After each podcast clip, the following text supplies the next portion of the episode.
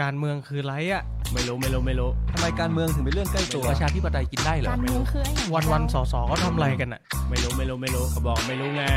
สวัสดีครับ ขอต้อนรับเข้าสู่รายการการเมืองเรื่องใกล้ตัวพอดแคสต์ที่จะมาทำให้การเมืองกลายเป็นเรื่องใกล้ตัวสำหรับทุกคน ผมสอสอเท้งนัตพงษ์เรืองปัญญาวุฒิผมสสเติ้ลวรพจน์กุลยโรธทำไมการเมืองถึงเป็นเรื่องใกล้ตัว ถ้าอยากรู้มาติดตามฟังพวกเรากันนะครับ สวัสดีครับ สวัสดีครับ ยินดีต้อนรับทุกท่านเจอกันอีกแล้ว ทุกวันพฤหัสตอนทุ่มกลางคืนทุ่มหนึ่งทุ่มหนึ่งแต่วันนี้เลทนิดหน่อยช้านิดหน่อยนะครับพก็อดีขออภัยด้วย เพิ่งไปลงพื้นที่มาอ่าครับผมมีข้ออ้างมีข้ออ้างนะครับก็เดี๋ยวพูดคุยกันก่อนเนาะนะครับก็วันนี้ผมเพิ่งเอ่อไปลงพื้นที่เสร็จจากเขตบางบอนนะครับก็บริเวณหมู่บ้านดีเคไปลงพร้อมกับเอ่อคุณไอซ์รักชนกเนาะก็น่าจะเป็นว่าที่ผู้สมัครของพรรคก้าวไกลในการเลือกตั้งสู้ศึกเลือกตั้ง 66 ครั้งหน้า นะครับก็พยายามจะรณรงค์อย่างแข่งขันอย่างนี้ต่อไปเนาะนะเพราะว่าเราเชื่อว่าการเปลี่ยนประเทศเนี่ยต้องมาจากฐานมวลชนจริงๆนะครับพยายามที่จะเอานโยบายพักแนวคิดพักอุดมการณ์พักลงไปถ่ายทอดให้ถึงกับประชาชนทุกคน พอที่ผ่านมาตอนแคมเปญก้าวไกล next เนี่ยก็มีกระทู้หนึ่งนะเต้นนะที่เขาตั้งเข้ามาบอกว่าเออบางทีพักก้าวไกลยังเข้าไม่ถึงชาวบ้านมากพอเรายังเรายังอยู่ในโซเชียลมากต้เกิองนไปต้องพิสูจน์มากขึ้นต้องมีสูตรมากขึ้นครับทำงานให้หนักขึ้น นะครับจริงๆ ช่วงนี้ก่อนที่จะเข้าเนื้อหาไลฟ์สดตอนนี้ก็คือเกี่ยวกับครับเรื่องแก้หนี้เนี่ยมันมีงานหลาย ๆ อย่างที่พักกำลังจัดกิจกรรมอยู่ใช่เต้นแนะนำท่านผู้ฟัง ก็ทุคนมี 2 งานนะอืมผมว่าถ้าพรุ่งนี้เลยเนี่ยเรามีจะมีเปิดตัวนโยบายการเมืองครับนะครับ ว่าคือเราตอนแรกเราตั้งใจจะเปิดตัว 1 เดือน 1 นโยบายอืมแต่ว่าก็อาจจะเล่าสู่กันฟังว่าด้วยสถานการณ์การเมืองเนี่ยเราคิดว่า ใกล้เลือกตั้งแล้วครับเราอาจจะเปิดตัวถี่ขึ้นอืมนะครับ แต่ว่าเราเริ่มแรกด้วยการเมืองก่อน คือคือเหตุผลที่เราเปิดตัวด้วยการเมือง คือเรามองว่า ต้นตอของปัญหาละกันอืมอยู่ที่การเมืองครับดังนั้นเนี่ยก็ต้องเริ่มแก้โดยที่การเมืองอืมนะครับ คือถึงแม้ว่าปลายทางของเราอะมันคือความเป็นอยู่ปากท้องเราที่ดีขึ้นครับ แต่ว่าการเมืองเนี่ยคือต้นต่อครับ จริง ๆ มันมีคนเสนอว่าเรา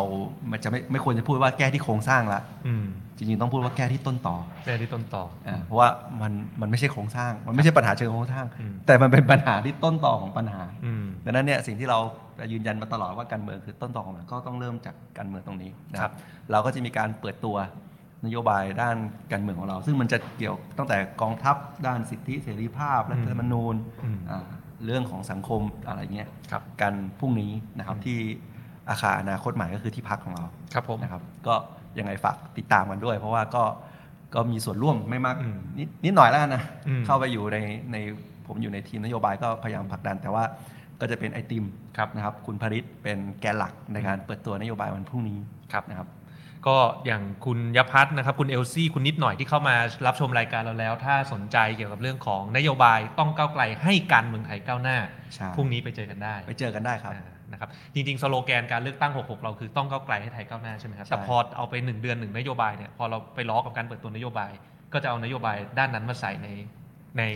มอตโต้ของเราใช่ครับต้องก้าวไกลให้การเมืองไทยก้าวหน้าคือเรามองว่าเปลี่ยนรัฐบาลอย่างเดียวเนี่ยไม่พออืมถ้าอยากให้เห็นประเทศไทยเนี่ยมีความก้าวหน้ามีการเปลี่ยนแปลงครับที่แก้ปัญหาที่ต้นตอได้จริงๆเนี่ยอืมต้องก้าวไกลสองใบเท่านั้นนะครับ เท่านั้นนะครับมันถึงจะมีแรงขับเคลื่อนเป็น เสียงสะท้อนของความต้องการแห่งการเปลี่ยนแปลงของประชาชนเนี่ยครับผ่านผู้แทนของเราอ่านนะครับก่อนไปเรื่องสัปดาห์หนังสือเดี๋ยวผมชวนเอ่อคุยนิดนึงลองยกตัวอย่างโน้นนโยบายที่จะเปิดตัวพรุ่งนี้เกี่ยวกับเรื่องของการทำให้การเมืองไทยก้าวหน้าก็อย่างเช่นครับเรื่องของการลดขนาดกองทัพอืมยกเลิกเกณฑ์ทหารเนาะคืนที่ดินกองทัพให้กับประชาชนนี่น่าสนใจมากครับเขาเข้าใจว่าถ้าผมจำไม่ผิดตัวเลขสถิติเนี่ยที่ที่ดินอยู่กับกองทัพเนี่ยประมาณเท่ากับหนึ่งจังหวัดเลยปะพิษณุโลกใช่ไหมหนึ่งพิษณุโลกจังหวัดอืมใหญ่มากนะใหญ่มากนะคครัรับบผมซึ่งจะพูดว่ามันเป็นที่ดินสำหรับไปป้อง เพิ่มศักยภาพกองทัพนี่ก็ไม่ได้อืมนะครับ เพราะว่าอย่างที่ผมเคยพิปรายไปแล้วเนี่ยอืมกองทัพบกนะแค่ทัพบกนะอืมมีสนามกอล์ฟ36สนาม เอาไปทำธุรกิจหมดนะครับดังนั้นเนี่ยจะมาบอกว่าเอ้ยเราต้องมีที่ดินเยอะๆ เพื่อซ้อมรบเพื่ออะไรเนี่ย อันนั้นถ้าถ้ามันเป็นเพื่อภารกิจนั้นอะ เข้าใจเข้าใจเออแต่ว่าความเป็นจริงแล้วเนี่ย ส่วนใหญ่แล้วเนี่ยอืมมันไม่ใช่อืมที่ใจกลางเมืองทั้งหมดของที่กองทัพเนี่ยอืมจริงๆแล้วคือเป็นสามกอล์ฟเกือบหมดแล้วอืมมีม้ามวยหวยสนามกอล์ฟนะที่ครับพักตากอาดังนั้นเนี่ยกาศก็เลยมองให้ว่าเอ้ยจริง ๆ ถ้า คือมันเริ่มตั้งแต่ขั้นพื้นฐานคือเราทำให้มันโปร่งใสครับเอ่อรายได้ตรงนี้เนี่ยควรจะเข้าคลังแล้วก็มาเป็นสวัสดิการอืมประชาชนใช่ไหมครับเอ่อถ้าไปถ้าเรากระเถิบ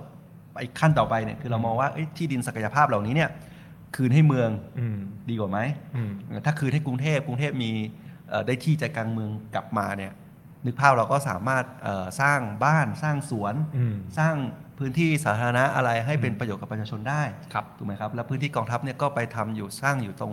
นอกเมืองอืมซึ่งมันมันเป็นภารกิจป้องกันประเทศอะ่ะเอออืมมันก็เหมาะสมกว่าครับในเมืองอืมแล้วนอกจากเรื่องกองทัพมีเรื่องสิทธิมนุษยชน อย่างเช่นเรื่องของการผลักดันการแก้ไขกฎหมาย 1 1 2 1 1 6 พรบคอมนะครับก็ยังอยู่ในเรื่องนี้ด้วยใช่เรื่องของจการริงๆก็ปฏิรูปต้องบอกว่าเป็นกฎหมายที่เราเสนออืมเข้าไปหมดแล้อยู่แล้วใช่นะครับในเอ่อ สภาผู้แทนราษฎรของเราใช่ร่างมีพร้อมหมดแล้ว ความหมายคืออะไรความหมายแปลว่าถ้าอยากให้กฎหมายเหล่านี้ถูกผลักดันผ่าน ครั้งหน้ากาก้าวไกลสองใบเอาร่างที่ทำไว้อยู่แล้วเนี่ยเราเป็นรัฐบาลเราเสนอได้ถูทักนต้องทีครับก็เราก็ยืนยันมาตลอดว่าทุกร่างกฎหมายที่เราเสนอเนี่ยอืจมริงๆ คือความต้องการอยากเห็นการเปลี่ยนแปลงของพวกเราใช่นะครับเราก็จะนำมาผลักดันอีกรอบหนึ่งครับอย่างแน่นอนครับผมอืมแล้วก็มีเรื่องพระเลือกตั้งได้ผมว่าก็น่าสนใจเนาะใช่คือต้องอธิบายก่อนว่าไม่ใช่ว่าเราอยากจะดึงพระหรือศาสนาเข้ามา เกี่ยวข้องกับการเมืองอะไรแทรกแซงหรืออะไรก็แล้วแต่เนี่ยแต่ว่าเรามองว่ามันคือสิทธิขั้นพื้นฐานใช่ของคนทุกคนจริงๆพระสงฆ์ก็คือประชาชนไทยหนึ่งเป็นคปนระชาชนหนึ่งคนถูกไหมนะครับทำไมต้องไปตัดสินจากการที่เขาใช่ดำเนิดังนั้นเนี่ยไม่ควรจะตัดสินแล้วก็จริง ๆ ความเป็นจริงก็คือมันมันตัดสินไม่ได้ด้วยซ้ำนะ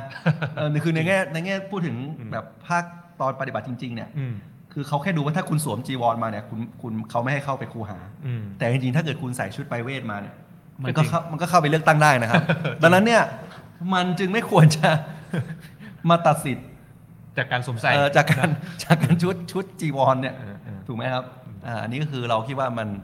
มันเป็นเรื่องสิทธิขั้นพื้นฐานของพลเมืองทุกคนครับ แล้วก็สุดท้ายก่อนไปเรื่องสัปดาห์หนังสือแล้วก็คือเรื่องของประชามติ เพื่อ ให้มีการเลือกตั้งสสรจัดทำรัฐธรรมนูญใหม่ทั้งฉบับทันทีครับซึ่งเรื่องนี้จริงๆ เราเดินทั้ง 2 ช่องนะทวนทุกคนใหม่ครั้งนะครับ ก็คือช่องแรกเนี่ยใช้การตามเอ่อมาตรา9เล็บ4นะครับคือยื่นยติเข้าสู่สภาผู้แทนราษฎร ซึ่งก่อนปิดสมัยประชุมครั้งสุดท้ายเนี่ยจริงๆโหวตผ่านไปแล้ว แต่ว่าติดปัญหาทางเทคนิคองค์ประชุมไม่ครบก็เลยล่มไป เปิดสภามาต้นพฤศจิกายนวาระนี้ในสภาผู้แทนราษฎรเข้าวาระแรก เดี๋ยวเรามาดูกันว่าผลโหวตจะเหมือนเดิมหรือเปล่าครับผมนะอืมแล้วก็อีกช่องหนึ่งก็คือได้รายรายชื่อครบไปแล้ว นะครับก็คือแคมเปญรีเซ็ตประเทศไทย แต่ว่าเราตั้งเป้าว่าอยากให้ถึงประมาณ 60,000 คน60,000คนนะก็เข้าไปร่วมลงชื่อกันอีกนิดๆหน่อยๆนะครับเพื่อที่เดินทั้งสองช่องเลยเพราะว่าช่องแรกเนี่ยต้องไปผ่านสวเนาะหลังจากผ่านสภาผู้แทนก็ต้องไปผ่านสวก่อน แต่ช่องสองเนี่ยเราบายพาสสภาครบ 60,000รายชื่อ ยื่นปุ๊บเสนอเข้าสู่ครมคอรมอได้เลยนะครับเร็วขึ้นนะครับเร็วขึ้น ซึ่งหลาย ๆ คนก็ถามว่าเข้าคอรมอแล้วเขาจะให้ผ่านหรอผมว่าน่าสนใจ เพราะว่าเพราะว่าอะไรบริบททางการเมืองณตอนเนี้ยเอ่อทุกคนเนี่ยไม่ไม่มีใครอยากออกมาค้านเสียงประชาชนหรอก เพราะว่าโอ้โหเราบอกว่าการทำประชามติครั้งนี้คือการกลับไปถามประชาชนเนาะไม่ได้เป็นการบอกว่าจะให้หน้าตารัฐมนูญออกมาเป็นยังไง เพราะฉะนั้นการที่คุณบอกว่าเป็นครมแล้วคุณจะปัดตกแม้แต่ประชามติ เพื่อถามความเห็นประชาชนคุณยังไม่ยอมไม่ทำเนี่ยผมว่ามันขัดแย้งกับหลักการประชาธิปไตยอย่างแบบแบบเห็นได้ชัดอะแล้วก็ไม่ไม่น่ามีพรรคการเมืองไหนที่จะกล้าทำตอนนี้ในช่วงใกล้หาเสียงเลือกตั้งนะครับเพราะนั้นมองโดยบริบทปัจจุบันเนี่ยมีความเป็นไปได้สูงถ้าเรื่องนี้ถูกผลักดันผ่านเนี่ย ปีหน้าประชาชนจะได้ทั้งกาก้าวไกลสองใบแล้วก็ไปลงประชามติ เพื่อขอยกร่างรัฐธรรมนูญใหม่ทั้งฉบับได้ด้วย ก็มีอีกใบหนึ่งเสริมนะครับครับอะเรื่องสัปดาห์หนังสือเต้นอะอีกงานหนึ่งก็คือเราตอนนี้เรามีงานสัปดาห์หนังสืออยู่ครับนะครับวันที่ 12 ถึง 23 ตุลาคมอืมที่ศูนย์เศรษฐกิจอืมนะครับก็ครั้งนี้เป็นครั้งที่กลับมาจัดที่ศูนย์เศรษฐกิจครับนะครับก็นานแล้วที่ที่ไม่ได้จัดที่ศูนย์เศรษฐกิจนะครับอืมก็อยากเชิญชวนแล้วก็พักก้าวไกล กับคณะก้าวหน้ามูลนิธิก้าวหน้าเนี่ยก็มีจัดบูธอืมนะครับขายหนังสือตรงนั้นด้วยก็อยากให้ไปร่วมเห็นร่วมกันนะครับเพราะเราเชื่อว่าเอ่อมันมีหนังสือดีๆ มากมายอืมนะครับแล้วก็เป็นความรู้ความเข้าใจที่เราอยากจะผลักดันผ่านตัวหนังสือด้วยครับนะครับก็เชิญชวนกันครับครับก็หมายเลขบูธที่ i 3 5 นะครับก็เรามี gimmick booth ก็คือไปช่วยกันลอกสติกเกอร์ได้ ตอนแรกเนี่ยสติกเกอร์จะปิดเป็นสีดำเนาะแล้วก็จะเป็นปัญหา ความหมายของมันก็คือเราต้องการแก้ไขปัญหาอะไรก็ไปลอกสติกเกอร์ออกแล้วค่อยๆลอกเอาทีละแผ่นแล้วก็จะเห็น solution หรือทางแก้ไขปัญหาหรือนโยบายก้าวไกลครับนะครับว่าทางออกของปัญหานั้นคืออะไร ก็คาดหวังว่าหลังจากสิ้นสัปดาห์หนังสือ บูธเราจะกลายเป็นบูธโปร่งใสสีส้ม ที่เห็น solution ทั้งหมดว่าปัญหาของประเทศเนี้ยต้องแก้ยังไงได้บ้าง แล้วก็เห็นไปถึงข้างใน ที่เราออกแบบว่าให้มันโปร่งใสเห็นไปถึงข้างในเพราะว่าพรรคก้าวไกลเรายืนยันเรื่องของพรรคของประชาชน ทุกอย่างมีความโปร่งใสนะครับ แล้วก็เข้าไปข้างในก็จะเห็นเป็นบุฟเฟ่ต์นโยบายครับเห็นเป็นโต๊ะอาหารนะฮะแล้วก็มีเมนูให้ทุกคนมาเลือก ว่าเฮ้ยเราจะเลือกก้าวไกลเนี่ยมีเมนูอะไรให้ช้อปปิ้งได้บ้างนะครับนโยบายที่ตรงใจกับเรานะครับก็ไปเยี่ยมชมได้แล้วก็ระหว่างนี้ก็จะมีการเอ่อให้สสหรือว่าเอ่อให้คุณธนาธรให้คุณปียบุตรให้คุณช่อนะครับทั้งก้าวก้าวหน้าก้าวไกลเนี่ยก็จะไปร่วมกันจัดบูธด้วยกัน ก็จะมีเอ่อพี่ทีมก็ไปเนาะ นะครับไปบรรยายไปเอ่อร่วมแลกเปลี่ยนเสวนาความคิดเห็นกันเกี่ยวกับเรื่องของหนังสือนะครับกลับมาเรื่องเนื้อหาที่เราไลฟ์วันนี้กันดีกว่าเติ้ลครับอืมก็เรื่องแก้หนี้ครับมันมันเริ่มจากไงพี่มันทำไมเราถึงอยากคุยเรื่องนี้ ก็เออมันเป็นปัญหาสำคัญเนาะที่คิดว่าคนไทยเออก็จำนวนไม่น้อยอะที่พูดง่ายคือมีปัญหาหนี้สิน แล้วก็เป็นปัญหาที่ผมผมว่าไม่พูดพูดว่ายังไงให้มันมี solution ที่มันแบบเป็น silver bullet ความหมายก็คือมีนโยบายเดียวแล้วแก้ทุกอย่างเนี่ยมันก็ไม่ใช่มันยาก ซับซ้อนนะครับ แต่ว่าในวันนี้เรามีมือนโยบายของพรรคมานั่งอยู่ตรงนี้คนหนึ่งอะก็เดี๋ยวมาแลกเปลี่ยนกัน เริ่มจากยังไงก่อนดีเริ่มครับก็จริงๆจริงๆถ้าถ้าทัวร์นิดนึงก็คือ ผมคิดว่าทุกคนที่รวมถึงเอ่อพี่เทงหรือผมลงพื้นที่ไปเนี่ยครับจะรู้เลยว่าเรื่องหนี้เนี่ยเรื่องใหญ่จริงอืมๆนะครับเป็นเรื่องปัญหาที่ทุกคนเจอได้แล้วผมว่าสัมผัสได้ครับนะครับก็มีการอภิปรายในสภาวาระสำคัญหนึ่งเป็นวาระหนึ่งเลยนะครับจริงๆถ้าผมเล่าเร็วๆเนี่ยคือต้องบอกว่าโควิดเนี่ยมันทำให้คนประมาณ 3 ล้านคน เนี่ยอืมเป็นหนี้เสียนะครับอันนี้คือแค่แค่หนี้ในระบบนะอืมและซึ่งมันเป็นปัญหาจากโควิดที่มันไม่มีใครคาดการณ์ได้ถูกไหมมันไม่ได้เป็นปัญหาที่เขาแบบอยู่ดีก็เป็นหนี้เสียเองจากเหตุอื่นแต่นี่คือจากโควิดทำให้คนจำนวนสามล้านนี่ที่บอกว่าเลขกลมๆเนะครับกลายไปเป็นคน NPL อืมนะครับซึ่งผมว่าก็เลยสะท้อนเป็นปัญหาสำคัญนะครับ ซึ่งมันก็จะกลับมาอีกอันหนึ่งก็คือ พอหนี้ในระบบเป็นปัญหา มันก็จะมา บวมอยู่ที่อีกปัญหาหนึ่งคือหนี้นอกระบบอืมนะครับ ซึ่งอันเนี้ยเป็นปัญหาที่ใหญ่กว่า คือมันรุนแรงกว่าอืมนะครับ ที่ทุกคนจะสัมผัสได้นะครับ ก็เลยอะถ้าต้องเล่าก่อนว่า เราจะแก้ยังไงอืมผมคิดว่าสำคัญที่สุดคือ แก้ที่หนี่ต้องระบบก่อนอืมถูกไหมครับอืมเอ่อถามว่าเริ่มเริ่มแก้ยังไง คือคือแต่ละหนี้เนี่ยผมคิดว่ามันมีตั้งแต่วิธีแก้กับวิธีป้องกันอืมนะครับ วิธีแก้เนี่ยหนี่ต้องระบบอันดับแรกเนี่ยผมคิดว่าหนีไม่พ้นนะคือการ อาจจะดูซิมเพิลนิดหนึ่งคือเจรจากับอืมเจรจาปรับโครงสร้างหนี้อืมเอาเข้าระบบเอ่อจริงๆเอาเข้าระบบเป็นเรื่องหนึ่งแต่การจะให้เขายอมเข้าระบบเนี่ยก็คือเขาต้องคือต้องเจรจากับเจ้าหนี้ก่อนอืมถูกไหมครับซึ่งความยากก็คือขึ้นชื่อว่าเจ้าหนี้ระบบจริงๆพูดง่ายๆคือเขาเป็นเจ้าหนี้ระบบเพราะว่าเขาคิดดอกเบี้ยเกินกว่าที่กฎหมายกำหนดอืมนิยามมันจริง ๆ มันตรงไปตรงมาแบบนี้ครับถูกไหมครับ ดังนั้นเนี่ยการจะให้เขามาเจรจาเนี่ยมันผมก็เลยมองว่ามันมีเหตุมีผลที่ ที่รัฐเนี่ยควรจะเข้าไปช่วยลูกหนี้อืมอืมถูกไหมครับ ช่วยงานเจรจา เพราะว่าถ้าอยู่ดีลูกหนี้เข้าไปคุยเนี่ยเอ่อส่วนใหญ่แล้วอืมเขาไม่ยอมเอาง่ายๆอืมถูกไหมครับ ซึ่งเท่าที่ผมสัมผัสคือทุกคนพูดตรงกันนะครับพึ่งกลไกตำรวจอืมอย่างเดียวอืมไม่ได้อืมอืมไม่ได้ไม่พออมนะครับ คือทุกคนก็อาจจะก็รู้ดีแต่ว่า คือเขาอย่างที่บอกตำรวจตำรวจดีก็มีอืมนะครับเพียงแต่ว่า ถ้าพึ่งกลไกเนี้ยมันก็จะทุกอย่างจะเหมือนเดิมอืมจริงๆกับผมก็ยืนยันมาตลอดว่า อีกหน่วยงานรัฐหนึ่งที่ควรจะเข้าไปช่วยด้วยอืมคือกรมสรรพากรอืมนะครับอืมเข้าไปช่วยว่า เอ้ย คุณควรจะต้องมีการปรับโครงสร้างหนี้ให้กับลูกหนี้นอกระบบอืมผมผมใช้คำว่ามันคือคืนความเป็นธรรมอะอืมให้ค่าค่างวดที่จ่ายมากกว่าที่ดอกเบี้ยที่ดอกเอ่อค่างวดที่เป็นดอกเบี้ยอืมที่มากกว่าที่กำหนดกฎหมายกำหนดเนี่ยอืมต้องถือเสมือนว่าไปคืนเงินต้นอืมอืมนะแต่ว่าไม่ใช่ว่าให้เขาเบี้ยวหนี้นะอืมผมยืนยันว่าใครเป็นหนี้ ควรจะต้องจำจ่ายหนี้คืนครับถูกไหมครับ แต่ว่าค่างวดที่มากดอกเบี้ยที่มากกว่ากฎหมายกำหนดก็ต้องให้เสมือนว่าไปคืนเงินต้นไปด้วยอืมอันเนี้ยเจ้าหนี้เขาถึงจะยอมอืมอืมแล้วก็รัฐก็ค่อยถึงค่อยมารีไฟแนนซ์อืมอ่าเข้าระบบเป็นธนาคารออมสินอืมดังนั้นเนี่ยผมถึงบอกว่าปัญหาเรื่องหนี้เนี่ยมันต้องเดินพร้อมกันอืมคือมันไม่ใช่แค่ธนาคารออมสินเดินอย่างเดียวอืมมันไม่ใช่แค่ตำรวจเดินอย่างเดียว มันครับต้องมีทั้งตำรวจกรมสรรพากรแล้วก็ธนาคารออมสินอืม โอเคก็ผมผมอาจจะยังตามไม่ค่อยทันนะคือเข้าใจว่าตำรวจเนี่ยก็คือแบบเป็นจุดรับเรื่องร้องเรียนจุดแรกเนาะใช่อ่าอย่างธนาคารออมสินก็เข้าใจว่าเป็นด่านปลายทางว่าพอจะเริ่มมาการปรับโครงสร้างหนี้รีไฟแนนซ์ใหม่แต่ตรงกลางกรมสรรพากรเข้ามามีบทบาทอะไรในกระบวนการนี้ก็ถ้าถ้าผมเล่าตรงๆก็คืออะว่าเจ้าหนี้นอกระบบทุกคนหนีภาษีอ่าแล้วจะก็คือพูดง่ายๆคือต้องเอาเข้าใช่คือแล้วแล้วอย่างที่บอกก็ด้วยด้วยถ้าเป็นตำรวจเนี่ยอืมคือจริงๆมันก็ผิดกฎ การที่เขาปล่อยดอกเบี้ยมากกว่ากฎหมายกำหนดเนี่ยมันก็อืมผิดกฎหมายอยู่แล้วอืมอืมเพียงแต่ว่าที่มันซับซ้อนกว่านั้นนะเพราะว่ามันก็มีกลไกเรียกเอ่อเรียกว่าเป็นคอนเน็ชันระหว่างตำรวจอืม กับเจ้าหนี้อืม นอกระบบอยู่แล้วอืม นะครับเขาถึงดำเนินเป็นกิจจลักษณะได้ อืม การที่เอากรมสรรพากรเข้าไปช่วยเนี่ยมันอืมคือการทำให้เขายอมเจรจากับเจ้าลูกหนี้มากขึ้นอืมอืม นะครับนี่เป็นเป็นผมคิดว่ามันเป็นสิ่งหนึ่งที่ทุกคนจะรู้อะอืมทุกพื้นที่จะรู้กันว่า อืม ก็เหมือนนึกภาพถ้าเราเป็นเจ้าหนี้นอกระบบแล้วกัน อืม connection connection แรกที่เราจะต้องสร้างอืมคือตำรวจอืมเข้าใจถูกไหมครับครับอะเช่นเดียวกันในเมื่อมันเป็นเรื่องทุกก็เรียกว่าเป็นธุรกิจนอกกฎหมายธุรกิจหนึ่งอะอืมเขาก็จะไม่ได้อยู่ในระบบภาษีอืมนะครับ ถ้าถ้ารัฐอยากจะช่วยลูกหนี้นอกระบบอืมก็ต้องกรมสรรพากรต้องเข้าไปอืมนะครับ ทีเนี้ยเอ่อมันก็อย่างที่บอกมันก็จะเหมือนเป็นการทวนทวนตรวจสอบอืมภายในระบบราชการแล้วครับว่าไม่ใช่ว่าตำรวจหน่วยงานเดียว มีอืมหน่วยงานอื่นด้วยอืมนะครับ แล้วก็ ให้ธนาคารออมสินเข้าไปเป็นคนกวาดอืมรีไฟแนนซ์เข้ามาในระบบ ซึ่งแน่นอนมันก็ต้องอาศัยงบประมาณรัฐ แล้วก็นโยบายของรัฐนะธนาคารออมสินเขาถึงจะยอมอืมซึ่งโดย to be เหมือนกับตรงให้เขาอยากจูงใจให้เขาแก้ปัญหาเนี่ยมันก็ต้องมีงบประมาณครับเพื่อให้บอกว่าธนาคารออมสินนะคุณรีไฟแนนซ์เลยอืมถ้าเกิดหนี้เสียก็มาเอาเงินกับรัฐอืมอะอันเนี้ยเขาก็จะธนาคารออมสินก็จะได้ตั้งตั้งโต๊ะรับรีไฟแนนซ์จากนอกระบบเข้ามาอืมผมคิดว่ามันสำคัญมากนะมันคือการช่วย ชีวิตคนอะอืมอ่านั่นคือเหตุผลที่ว่าทำไมรัฐควรจะเข้ามาช่วยเพราะว่าบางคนก็อาจจะมีความเห็นว่า เอ้ยอืมก็เขาไปกู้เองนี่อืมทำไมถึงต้องมาเอางบประมาณอืมรัฐไปช่วยตรงนี้ด้วย แต่ว่าพอคนเราเป็นหนี้นอกระบบเนี่ยอยู่ในกับดักหนี้นอกระบบเนี่ยผมคิดว่ามันอาจจะเกิดเหตุปัญหาสังคมอื่นๆตามมา อย่างที่ไม่ไม่คาดคิดเนี่ยอะไรผมก็ยังยังคิดว่าอย่างที่เรื่องที่หนองบัวลำพูอะไรเงี้ยบางทีมันอาจจะไม่ได้มีแค่เรื่องเรื่องยาเสพติดก็ได้อืมนะครับ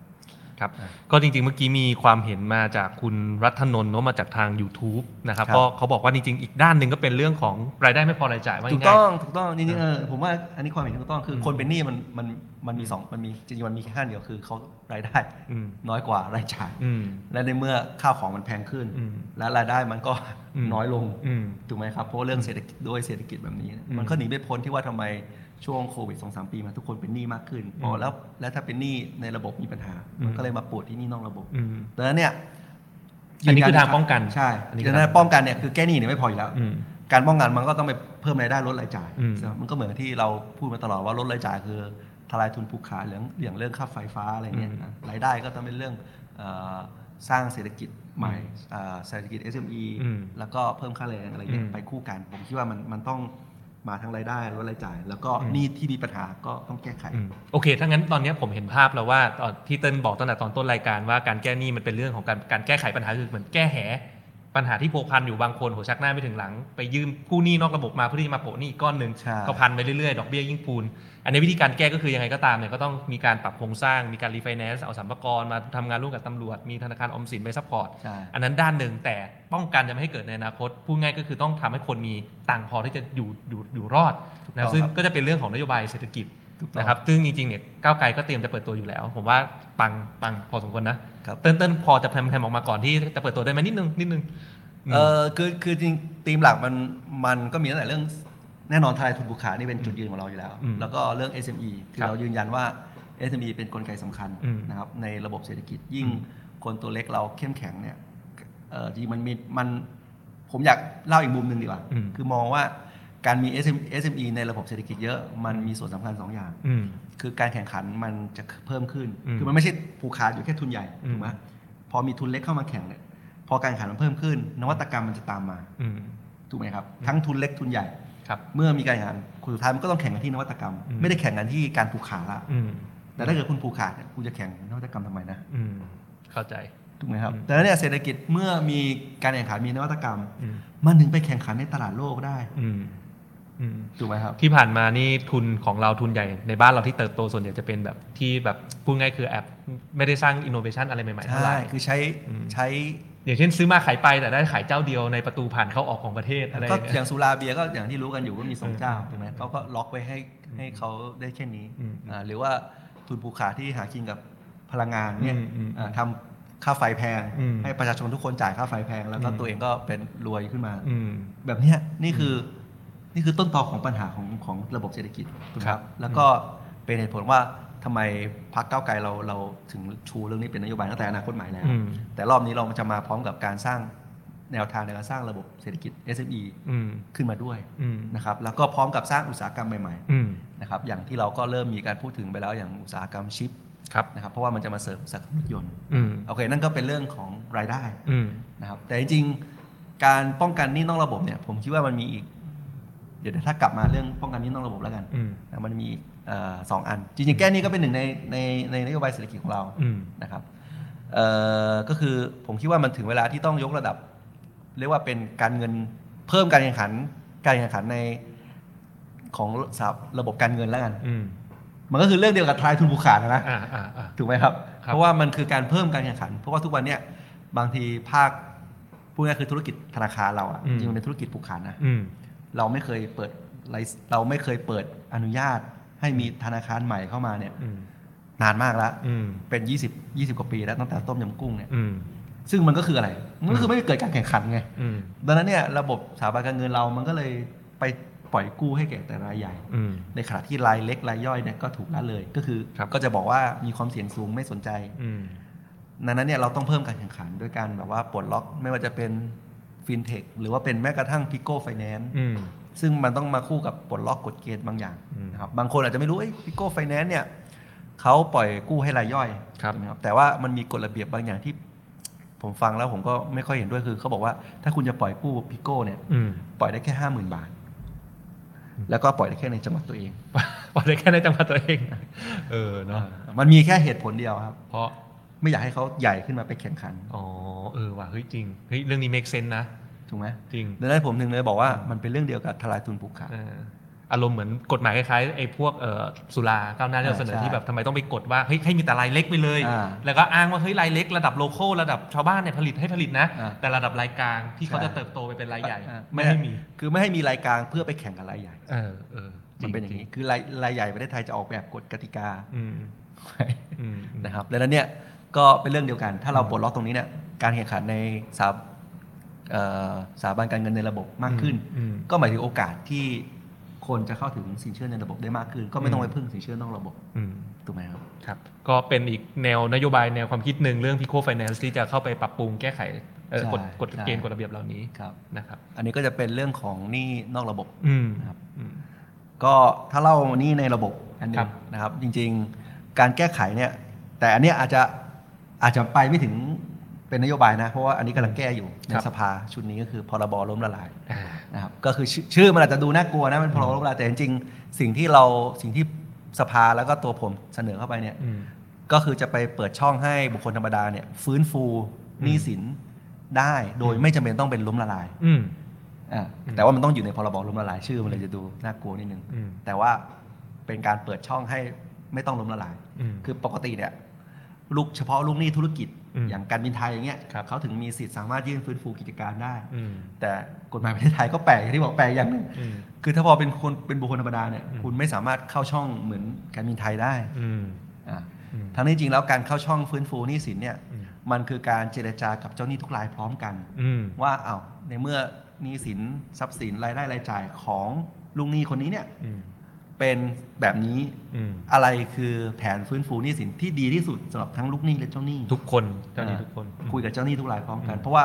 ถ้าคุยกับเจ้าหนี้ทีละรายมันก็ไม่จบอืมถูกไหมครับ มันก็ไม่สามารถแก้ไขปัญหาได้ครับ แต่ว่ากฎหมายเนี่ยที่กำลังแก้ไขจะเปิดช่องนี้ก็อืมต้องผลักดันเต็มที่ ตอนนี้ถึงขั้นตอนไหนแล้วครับ วาระที่สองในวาระกมธิสกองในกรรมธิการ วาระแรกเนี่ยสภารับหลักการมารัแล้บวหลักการไปแล้วนะครับก็เป็นร่างที่ผมยื่นเสนอเข้าไปประกบกับร่างรัฐบาลอ่าจริง ๆ ต้องบอกก่อนว่าสภารับหลักการมาทั้งสองร่างก็คือร่างของคอรมอและร่างที่เติ้ลเป็นคนเสนอเข้าไปเองใช่ผ่านทั้งสองอืมซึ่งซึ่งก็ต้องเหมือนกับอืม ต่อสู้เรียกว่าผลักดันกันในกรรมธิการต่ออืมนะครับ แต่ว่า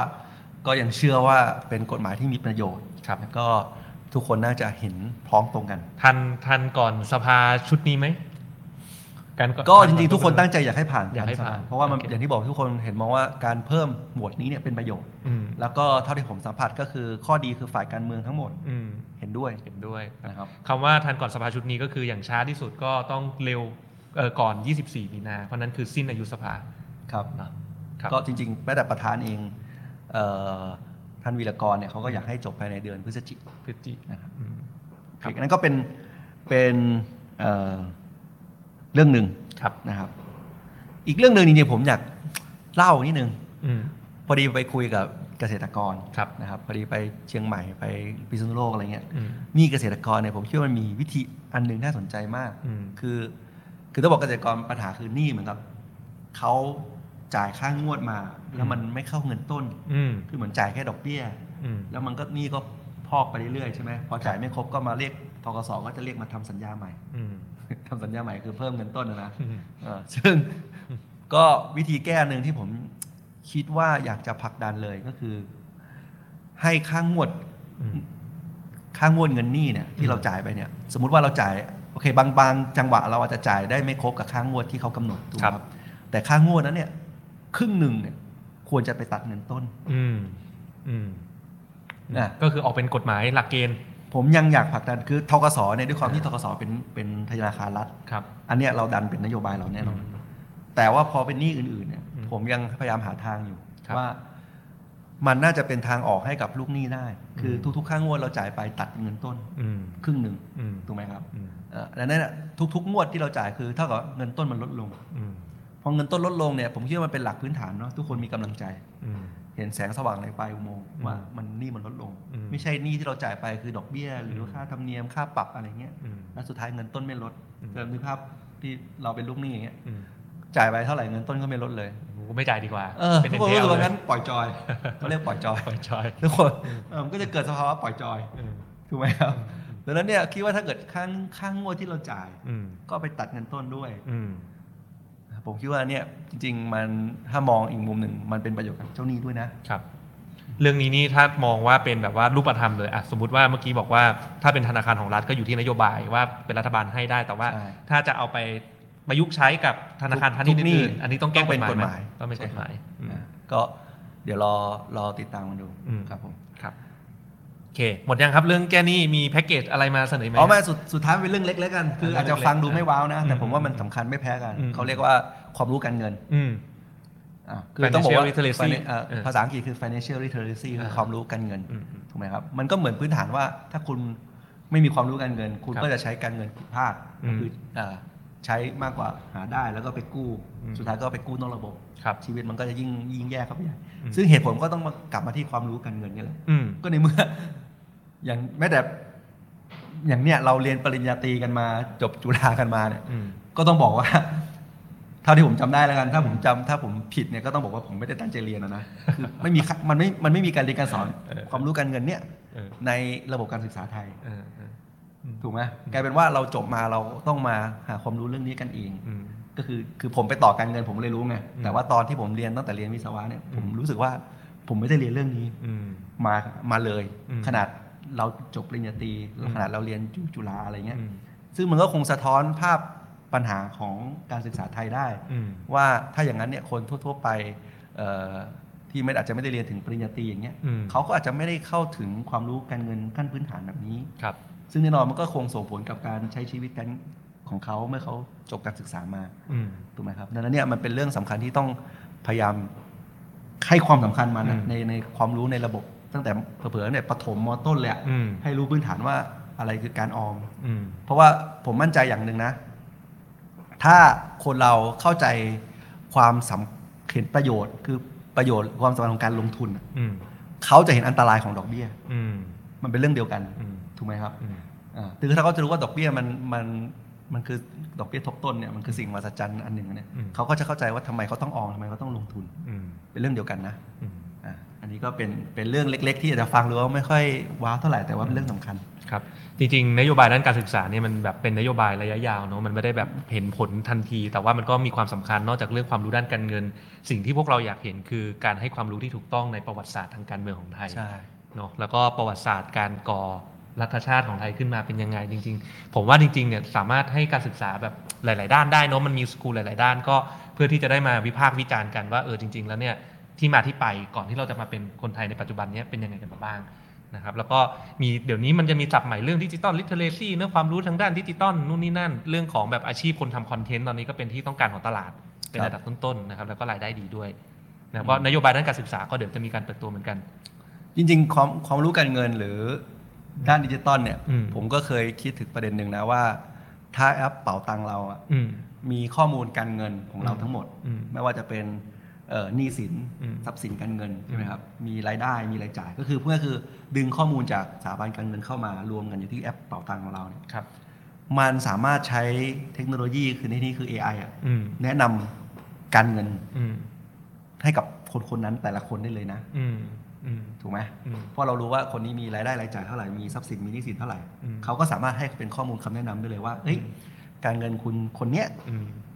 เอ่อวิกฤตหรือยังอืมหรือว่ามีคำแนะนำยังไงอืมอ่าอืมซึ่งอันนี้มันก็เป็นเรื่องที่ว่าอย่างที่บอกเนี่ยการศึกษามันคือสำหรับคนที่อาจจะยังอยู่ในระบบการศึกษาครับแต่ถ้าเกิดว่าเอ้าจบมาแล้วทำไงทำงานแล้วทำไงอืมอย่างน้อยเทคโนโลยีเนี่ยมันไปช่วยได้อืมนะครับก็เป็นอันหนึ่งที่เอ่อเป็นเรื่องเล็กแต่เรื่องใหญ่ครับที่ที่เราก็อยากผลักดันเรื่องกันครับ ก็ก็เมื่อกี้มีคุณรัฐพลอ่าอาจารย์อัธสิทธิ์สวัสดีครับเข้าสมาวัสดีครับครับสผวัสดีมคุณรัตนนท์นะอ่ารัฐนนท์มีคุณภาสวุฒิเนาะนะครับ ขอบคุณทุกๆท่านนะครับ ที่ติดตามฟังรายการเรามาโดยตลอดเนาะแล้วก็เอ่อประชาสัมพันธ์อีกทีแล้วกันเรื่องของสัปดาห์หนังสือนะครับก้าวไกลมีไปจัดออกบูธก็เดี๋ยวผมกับเติ้ลก็จะไปแวะไปเยี่ยมเยียนเหมือนกันใช่ก็พบจริงๆเพื่อนพี่เท่งกันมีได้เจอกันมีคิวมีคิมีวคิวด้วยใช่วันที่เท่าไหร่ครับเอ่อ วันขึ้นขึ้นพร้อมหัวหน้าพักครับ น่าจะวันที่ 20 นะถ้าผมจำไม่ผิดนะครั20 นะครับอ่าก็20ตุลาเชิญชวนไปติดตามกัน ใช่ ครับผม ก็เดี๋ยวขึ้นไปเป็นพิธีกร อืม แล้วก็อย่าลืมฟังพรุ่งนี้ครับนโยบายการเมืองของเรานะครับอ่าแก้ที่ต้นต่อ ครับอะปิดท้ายรายการอีกท้ายแล้วกันก็เช่นเดียวกันครับ ก็มีใครมีแนะนำอะไรก็ทักเข้ามาได้นะครับอืจมริงๆทุกคอมเมนต์เราก็อ่านหมดจริงอ่านหมดๆนะครับ แล้วก็ เห็นเอ่อเห็นด้วยในหลายๆคอมเมนต์ก็พยายามอ่านเล่าให้กับท่านผู้ฟังฟังอืมครับผม ก็ยังไงเอ่อกลับมาเจอกันทุกวันพฤหัสพฤหัสนะครับทุ่มหหนึ่นึ่งงทุ่มตรงนะครับ ก็ตอนตอนหน้าจริง ๆ ก็จริงๆยังไม่ได้คิดหรอกตอนนี้แล้วจริงๆอาจจะเอานโยบายการนโยบายการเมืองที่เราเปิดพรุ่งนี้แหละเออมามาเล่าก็ได้ให้ฟังเนอะนะครับว่ารายละเอียดวิธีคิดของเราเนี่ยมันมาที่มาอย่างไงครับนะครับ จริงๆถ้าหมอทำไมเอ๊ะทำไมเอากองทัพมาอยู่การเมืองอืมเออแปลกไหมก็ มันเกี่ยวกันหมดนะมันเกี่ยวเพกันราะว่ากองทัพมันมันมาพัวพันกับการเมืองครับนะครับ เราก็เลยต้องพูดว่าสิ่งที่เรายืนยันมาตลอดว่า ถ้าปฏิรูปกองทัพไม่ได้อืมเราไม่สามารถรักษาประชาธิปไตยอืมของประเทศไทยได้อืมนะครับนี่คือเหตุผลที่ว่าทำไมนโยบายกองทัพมันมาปฏิรูปกองทัพถึงเปิดตัวพร้อมกับนโยบายการเมืองของเรา เพราะว่าเรายังเชื่อว่านี่มันไม่ใช่อย่างที่บอกไม่ใช่ปัญหาที่โครงสร้างเป็นปัญหาที่ต้นต่ออืมนะครับ ครับก็ยังไงขอขอบคุณท่านผู้ชมนะครับ ท่านผู้ฟังรายการทุกท่านก็เดี๋ยวมาพบกันในตอนต่อๆไปนะครับ ทุกวันพฤหัสหนึ่งทุ่มตรงสำหรับตอนนี้ขอลาทุกท่านไปก่อนครับสวัสดีครับขอบคุณครับ ถ้าอยากรู้ว่าทำไมการเมืองถึงเป็นเรื่องใกล้ตัว อย่าลืมมากดติดตาม กด subscribe เพื่อรับฟังรายการของพวกเราได้ที่ YouTube Apple Podcast Spotify หรือช่องทางอื่นๆ ที่ทุกท่านสะดวกอย่างจูฟก็ได้นะครับสำหรับใครที่ต้องการติดตามการทำงานของพวกเราสองคนอย่างใกล้ชิด เพื่อทำให้การเมืองกลายเป็นเรื่องใกล้ตัวมากขึ้น ก็เข้าไปกดไลค์ กดติดตามแฟนเพจของพวกเราได้ที่ สสเทงนัตพงษ์เลืองบรรยาวุฒิ และ สสเติ้ลวรภพวิริยโรธแล้วพบกันใหม่ใน EP หน้า สวัสดีสครัวับสดีครับ